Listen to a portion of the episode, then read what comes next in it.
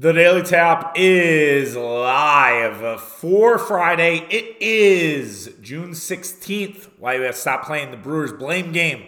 Zach LaVine to the Bucks. No thanks. We'll talk a little more on Bucks trade potentials. And then are the Packers going to be the fastest team in football? All of that and more. Make sure that you're supporting on social media. Tapping the Keg on Twitter. Tapping the Keg Sports on Instagram as well as TikTok and Facebook.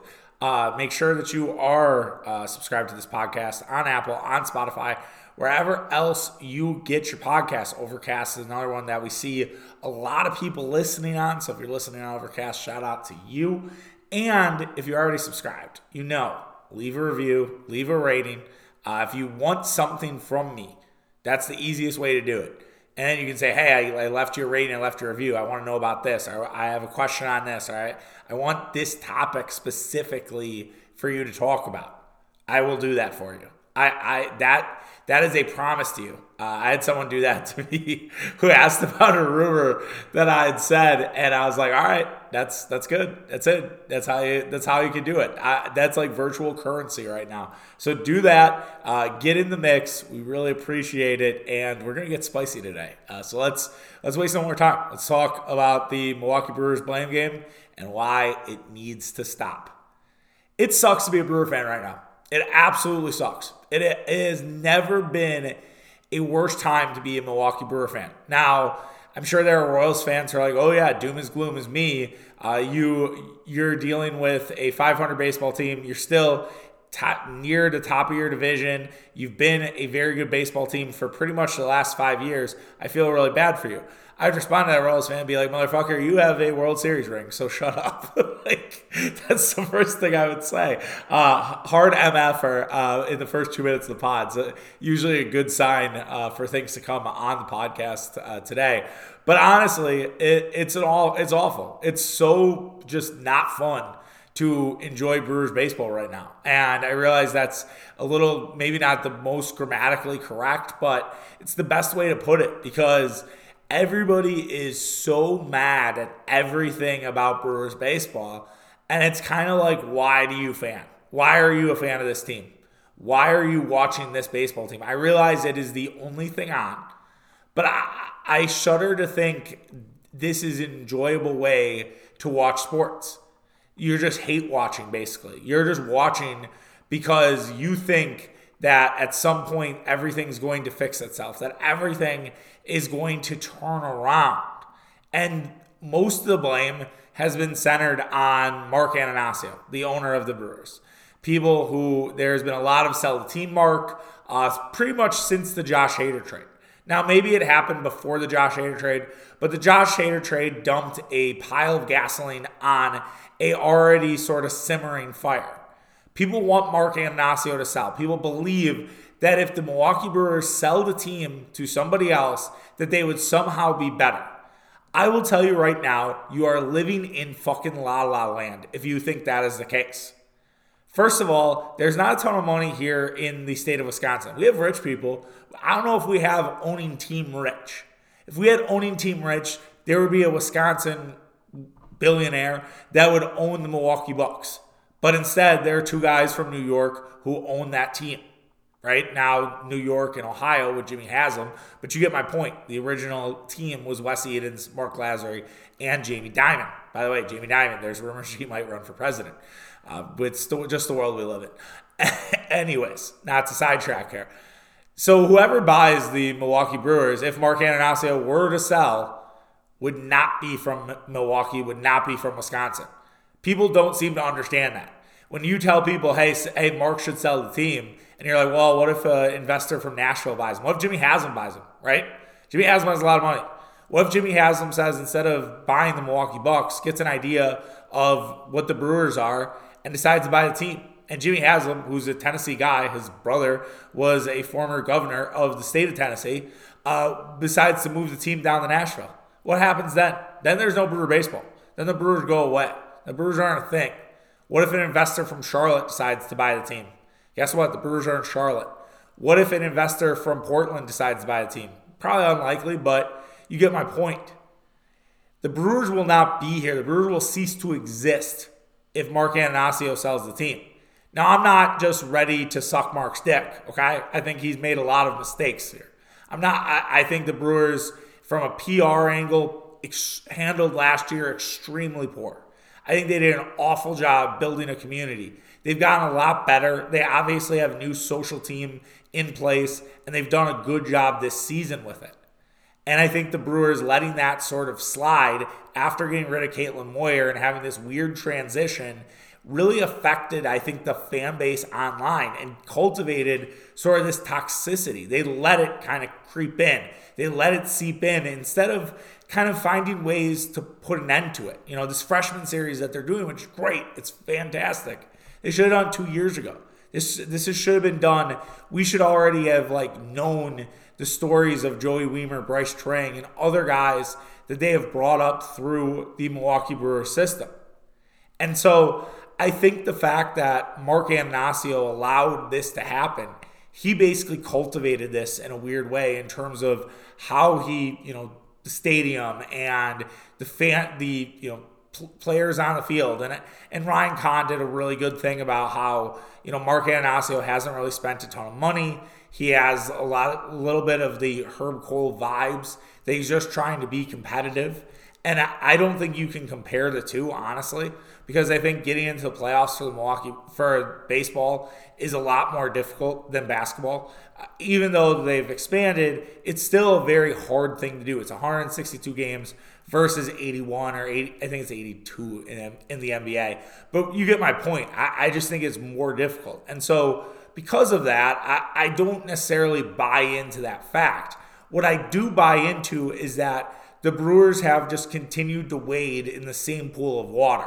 They are in a dirty, smelly, kiddie pool of water instead of tipping it over or going in the fucking deep end and saying, you know what, we're going to go for it. 2021, when the Brewers were a very good baseball team and the Atlanta Braves made a lot of moves because Ronald Acuna gets hurt and the Braves make a ton of moves and they're like little, they're not even that big of moves. Eddie Rosario, Adam Duvall, there were a few others, but those are the two that stand out to me.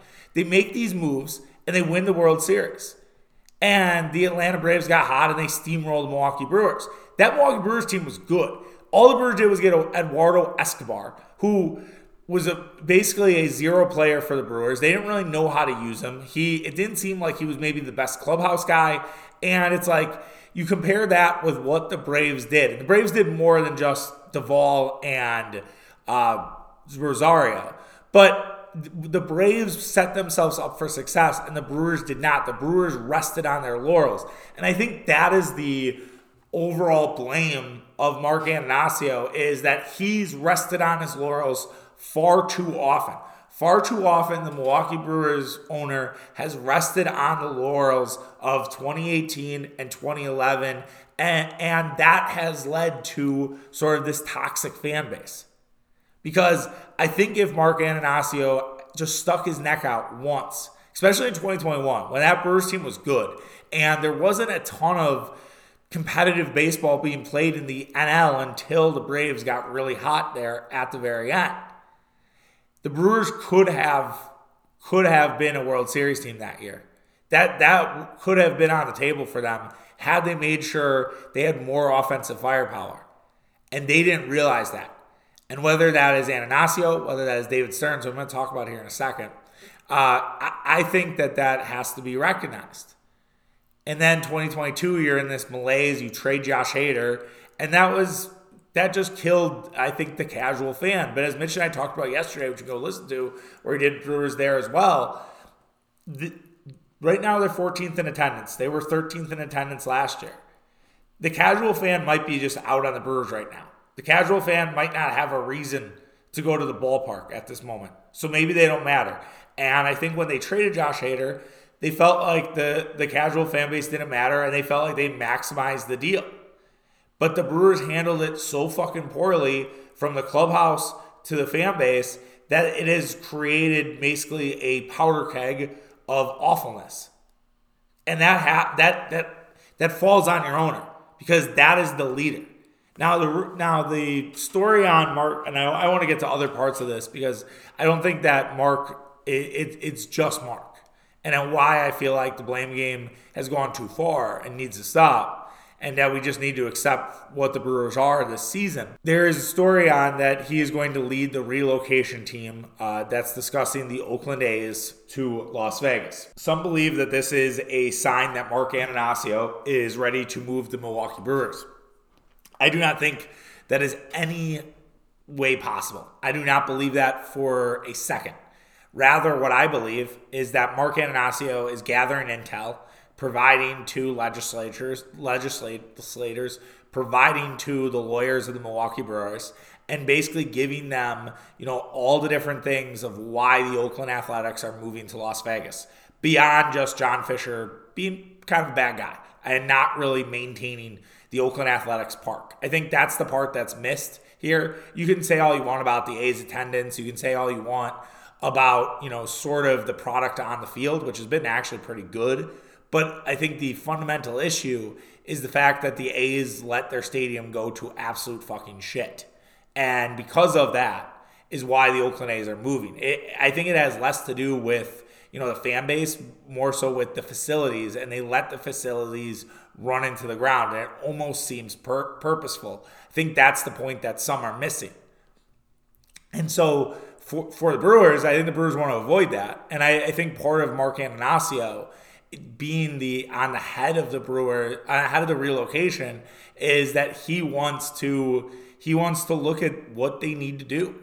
And then he can provide a very specific use case to legislators here in Milwaukee and Wisconsin and say, look, we need this, this, and this done, and we won't end up like Oakland. I don't want to end up like Oakland. I do not want to sell the team here.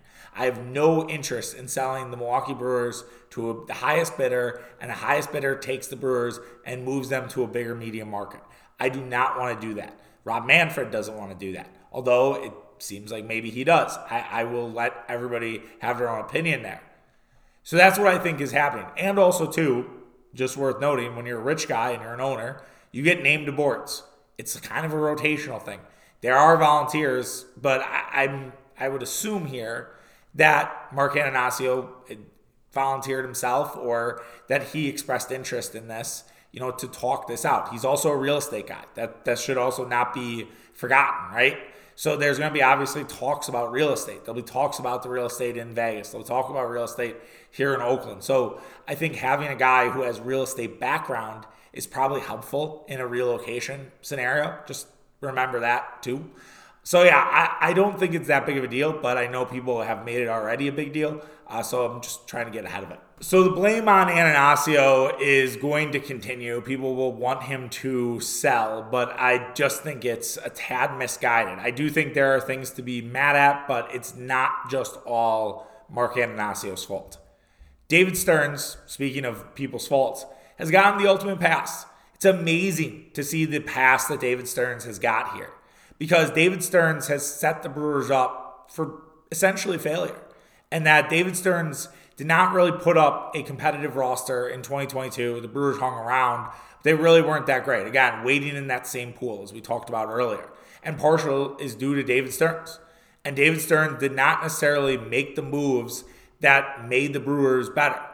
The Josh Hader trade will ultimately make this team better, but it was the wrong time. We've discussed that ad nauseum. We don't need to go further.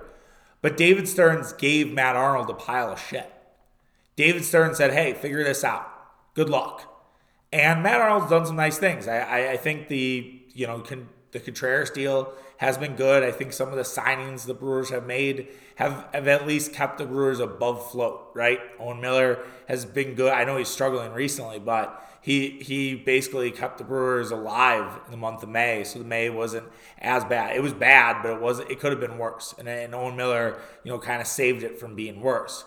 So I think you have to at least acknowledge that David Stearns has some of the blame here. And now I know the Attanasio haters will be like, well, it's because Mark didn't let him cook.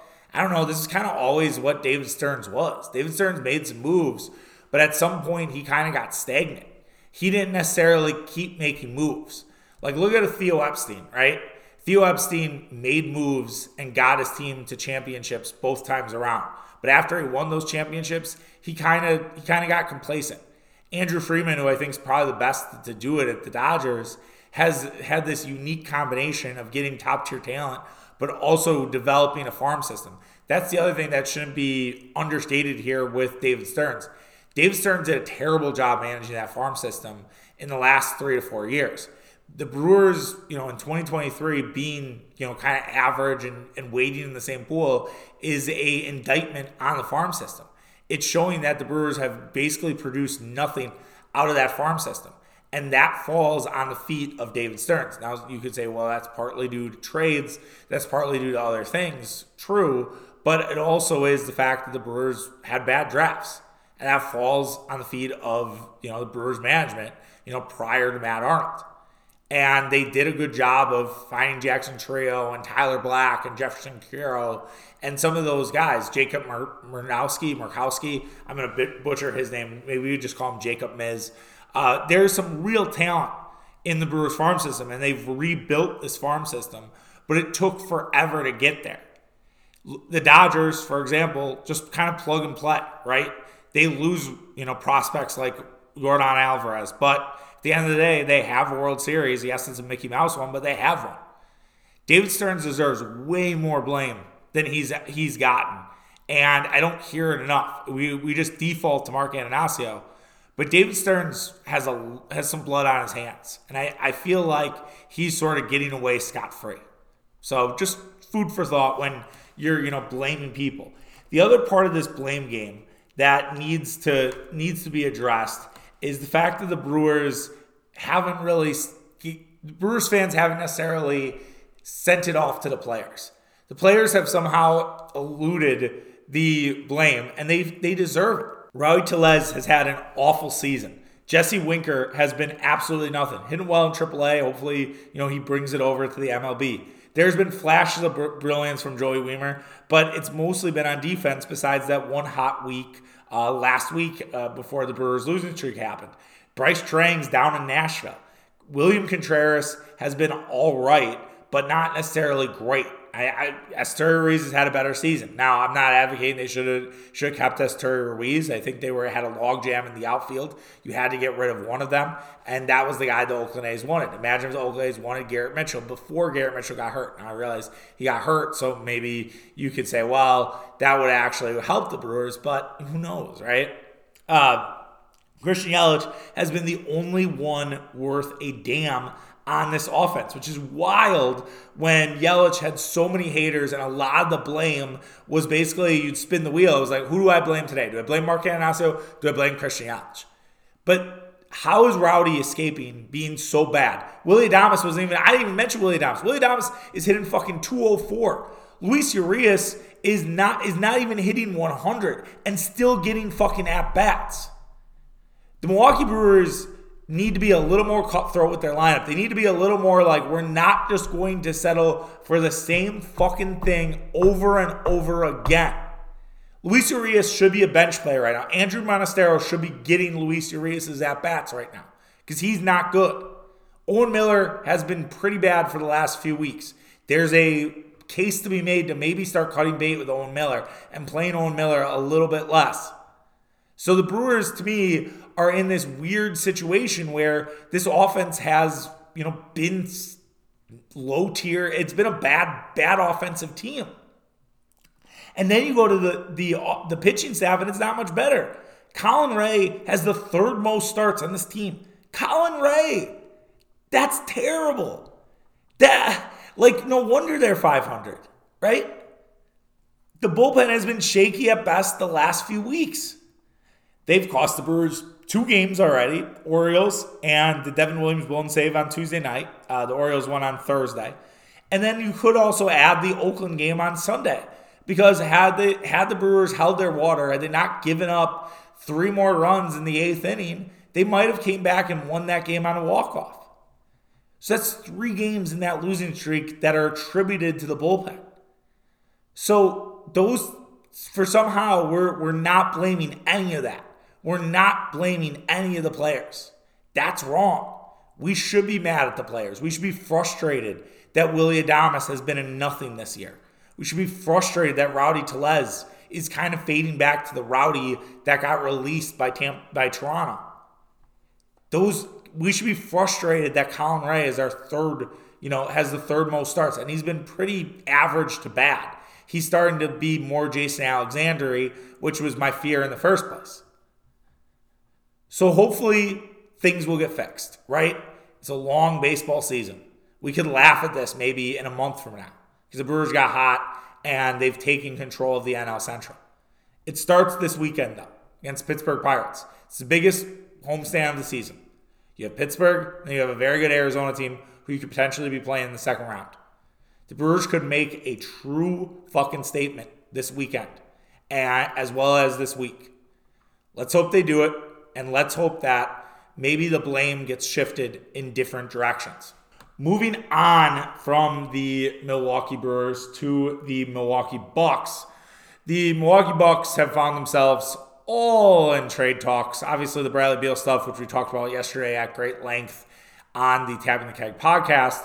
But now Zach LaVine has been entered into the chat. Zach LaVine, according to sources, the Bulls are gauging interest on what teams might have for Zach LaVine.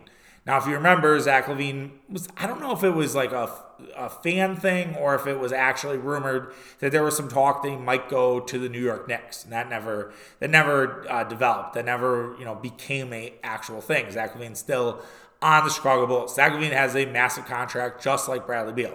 4 years left.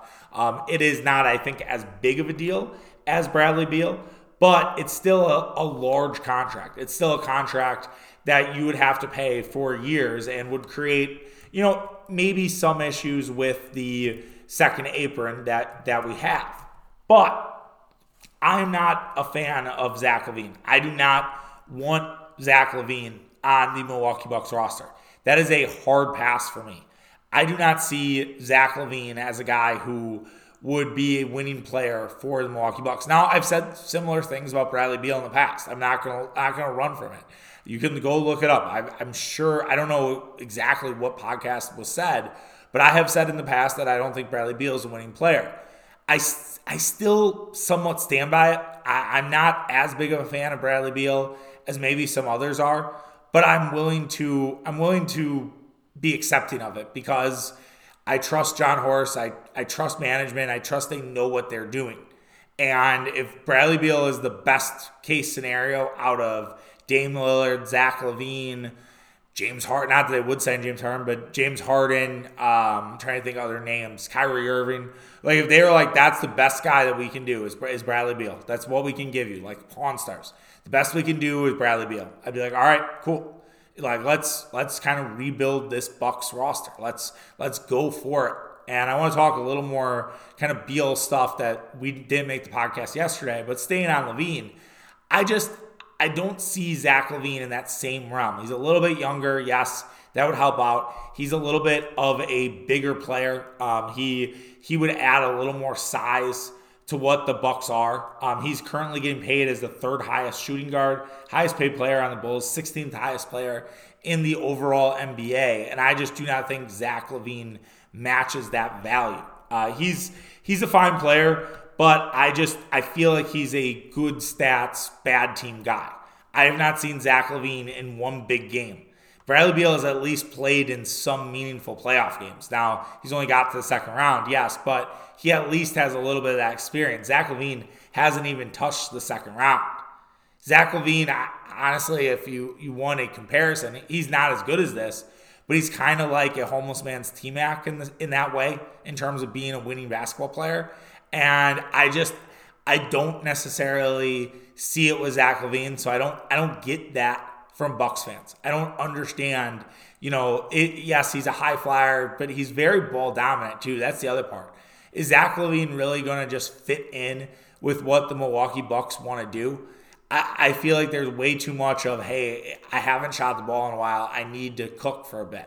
I need to just, take over this game. That was the thing I talked about with Jay Crowder, where it's like Jay Crowder would have these moments, I didn't really see it in Milwaukee because I didn't think he played enough, where he'd be like, okay, hey, it's Jay Crowder time. And that's with Zach LaVine, and I think it's worse because he thinks of himself as a star. And would Zach LaVine want to take a backseat? Would Zach LaVine want to be a number 2 to a very good team? I have no idea.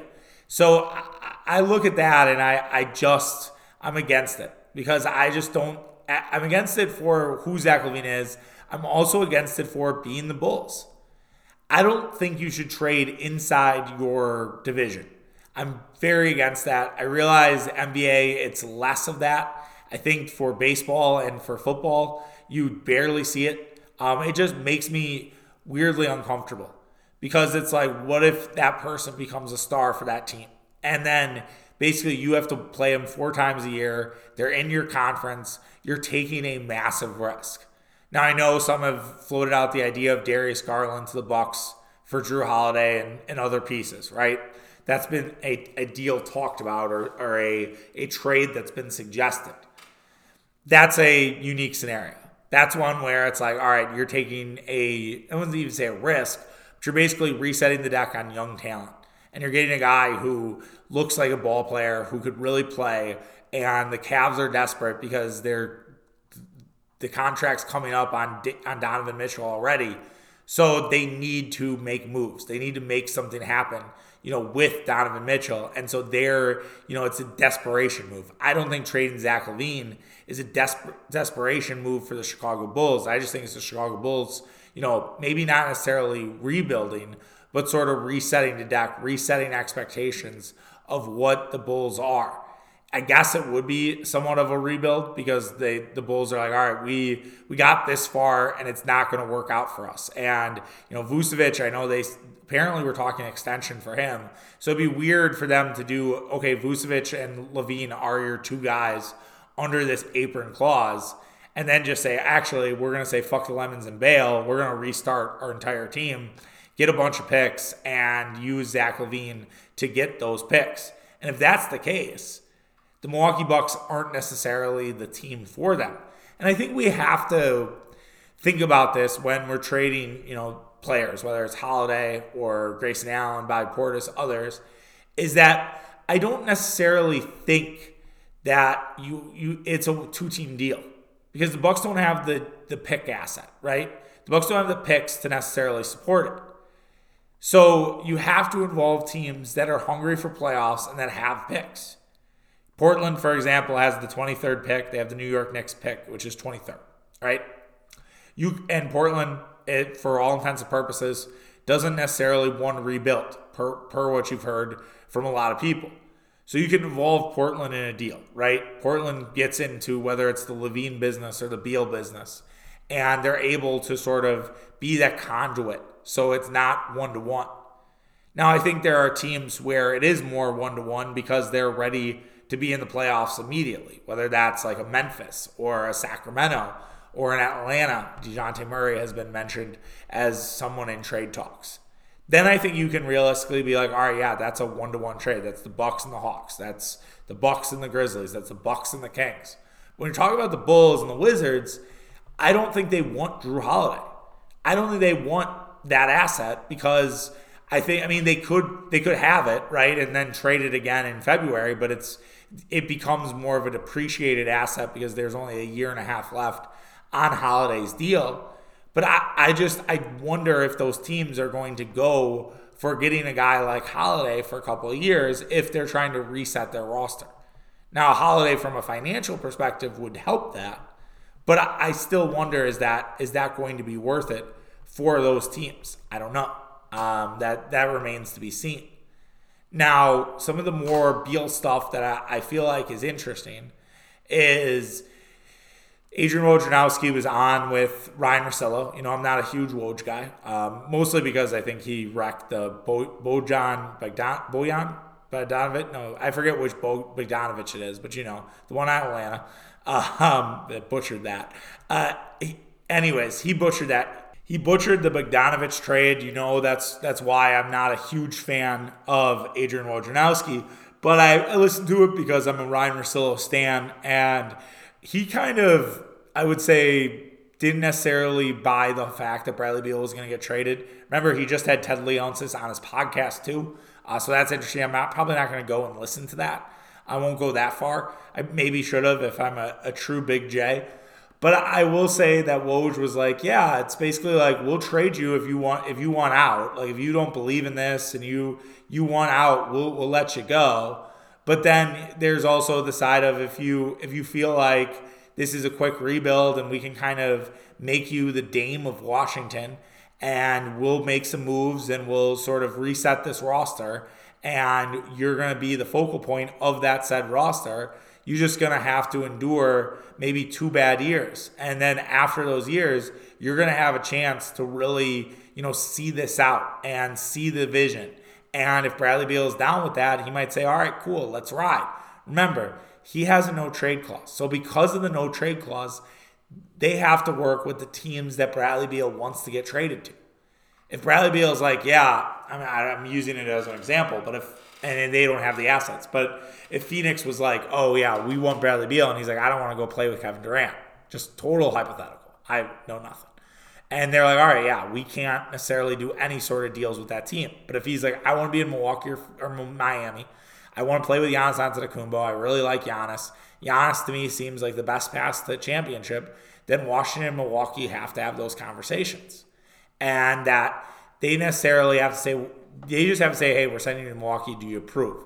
The deal itself doesn't necessarily have to, I guess, go through Beal. I don't know how it all works, right? I don't know if Beal's like, hey, I don't want you. I want to play with this guy and this guy, so you can't trade for him. I don't know how it all works in terms of the no trade clause. I think it'd be fascinating to talk to a front office guy. This would be where it's like talking to a Bobby Marks or somebody else who is like, how does that exactly work, right? Are there assets that are like, hey, those guys can't come back because I want to play with those guys? Like, how deep is that no trade? So it sounds like Washington might trade Bradley Beal, but I also wonder, if Bradley Beal is like, yeah, we'll ride, we'll sort of look at the new generation of the Wizards.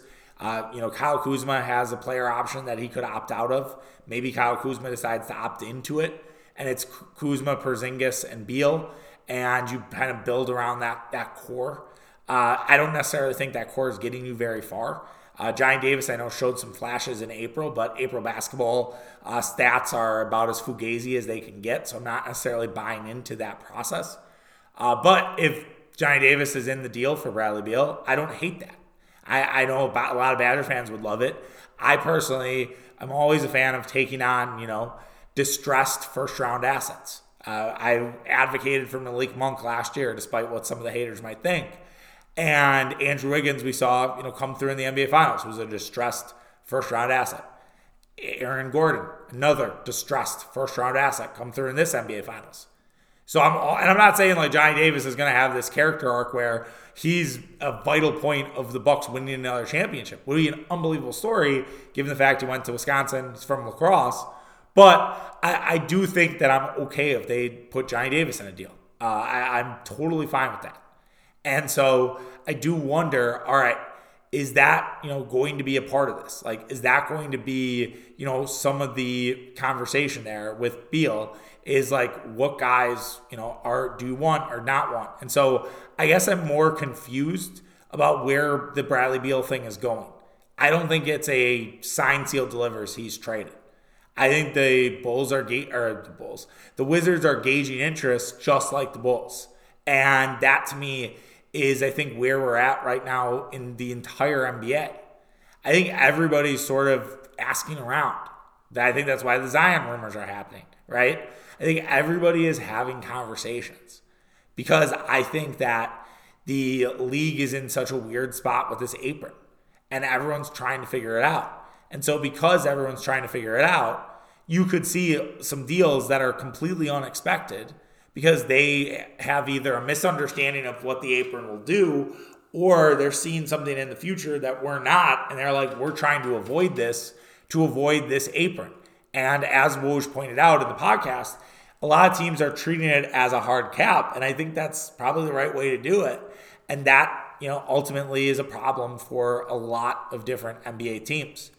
So we'll see if any traction happens. Obviously, if some deal were to occur over the weekend, we would have a live pod. I know I said that with Adrian Griffin back in the day, but I didn't know that I'd have yard work up the ass that weekend that wouldn't allow for that to happen. So I do apologize for that. I still feel bad about that because I was like, oh yeah, if this happens over the weekend, we're here for you. But it was a crazy, late laborious weekend. So that was one of those moments where me not getting paid for this, me not doing this for a living, there's a cause and effect there. But so I apologize for that. But still, I look at the weekend. It should be okay to give Beal trade thoughts. Now, if it happens next weekend where I'm very, very busy, that might be a problem, but we'll figure it out. When there's a will, there's a way. All right, we'll see if any deals come, but yeah, it's interesting times right now in Bucksland. All right, let's wrap up today's show with the Green Bay Packers, who we talked about a little bit earlier this week. We talked about how they're not getting any respect. Minicamp is over. The Packers are now on summer break. I don't expect there to be a ton of Packer stories here in the next month. Now, maybe a bombshell comes out and, we have to talk about it, but we'll probably do a lot more evergreen stuff on Green Bay. But I thought Aaron Jones left people with a little bit of a morsel for the season in talking with the media. Aaron Jones said this, and Jordan Love as well. The Packers offense is going to be fast, very fast.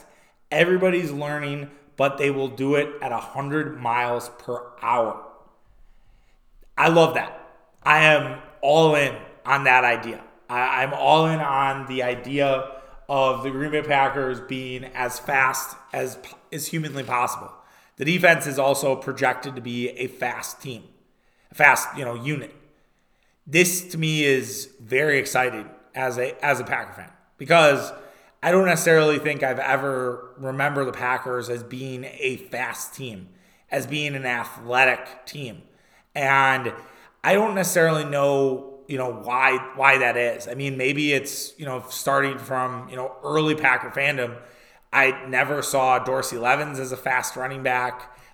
You think about like all the running backs we grew up with. None of them necessarily I would highlight as fast. And maybe this is me doing a bad job of remembering Packers past. But I always remembered these guys as more bruiser-type running backs. Dorsey Levens, Amon Green, Ryan Grant. Like, all of those guys are more like those bruising-type backs. And the wide receivers are more of those possession-type guys. Greg Jennings, who I thought was actually a little bit fast. Jordy Nelson, Donald Driver. None of those really were those stretch-the-field types. That's why, back in the day, you wanted to trade for Randy Moss. And that was even before some of those guys that I'd mentioned. Jermichael Finley was a breath of fresh air when he started. I know he was not necessarily everybody's favorite, but I think the reason why a lot of people liked Jermichael Finley back in the day is because, A, he was fast, and he provided this athleticism that the Green Bay Packers didn't necessarily have on their roster. And they hadn't had on their roster in a long time. So to go in this new era of Packer football where they're going to be just flying around the field on both sides of the ball, where big plays are going to happen, it could be the greatest show on frozen tundra. That might be a little bit too far, and we'll work on a better nickname. But there's an opportunity that the Green Bay Packers are going to be a very exciting, dynamic team. And I'm so in on this season. I've already been in, but the more and more I read on it, the more and more I think about this year, the more excited I get. Now, I could be setting myself up for failure, 100%. No, that's on the table. But I am very excited to watch this generation of Packer football. This is a brand new era. And that, to me, is exciting in itself, because you just kind of don't know what you're going to get night in, night out. The Packers could light the Bears on fire and win 35-13. And we could then all just be falling over ourselves because we're like, oh my God, this team's really, really good. And that would be a week one overreaction, right? Pat McAfee always does Overreaction Mondays. That would be the peak of Overreaction Monday. But it would at least tell you that maybe things are rolling in the right direction. Now, if Green Bay loses, by 2 scores to Chicago, I think we'd all look at that and say, okay, there's a lot of work to do. Maybe this team isn't as good as we think they are. Maybe they're, a Caleb Williams team, potentially. There would be more overreactions the other way. And I think there has to be a balance of excitement, but also patience. and know, like, not one game is going to decide the season. That we should really evaluate after 4 games, 5 games, 6 games, and know, like, what's good about this team, what's bad about this team. There will be, there'll be bright spots, there'll be low spots as well. Low spots, I guess, low lights, maybe the better way to say that. But yeah, I'm excited for the potential of Green Bay being one of the fastest teams in football, because that is unheard of in Packer history. It just hasn't happened. I can't find a team or think of a time when Green Bay had an extremely fast football team. If you can, hit me up, Tapping the Keg on Twitter, Tapping the Keg Sports on Instagram, because I just don't know if we've ever been known as a team that's been fast. So I'm really interested in it. I'm really excited, but I think that adds to that excitement, right? Oh, this is another brand new thing. Like, oh, you're bringing out this, meal. It's like being at dinner and someone's like, hey, I'm trying this brand new thing, and it's new and exciting. It's like this brand new steak cutout. The Green Bay Packers should be an exciting time. I know we'll talk a lot more about it as we get closer to the season. But yeah, that's a good way to leave it. That they're a fast football team, and get excited for the Fast and Furious Packers. Get excited for the Young Money Packers. I've been tempted on both of those as potential t-shirt ideas. I've always talked about getting in the t-shirt game. The reason I think I haven't gotten the t-shirt game is because it's an oversaturated market, and I don't know if the ROI would be worth it. But yeah, the Young Money Packers has been something that I've thought about just because, Lil Wayne, even though he's a fair weather fan, people forget that he bailed on the Packers halfway through the season. Young Money Packers would work, obviously, with Weezy's connection to Green Bay, and then the Fast and Furious Packers, given the fact that they're, going to be, as Aaron Jones and Jordan Love has said, one of the fastest teams in football. I think those are two nicknames that I've developed. I wouldn't say I've trademarked, but we're starting to develop, and maybe we'll find more as the summer goes on, as we get ready for Packer season. All right, that does it for today's show. Hope you guys enjoyed it. We will be back on Monday. Might not be right away in the morning, by the way. I have off on Monday. So I maybe will tape at when I get up. So just a heads up there if you're looking for content. But I will try my best to get it out sooner rather than later. All right, take care of yourself. Have a great weekend, and we will talk to you on Monday. All right, take care. Have a good one. Bye.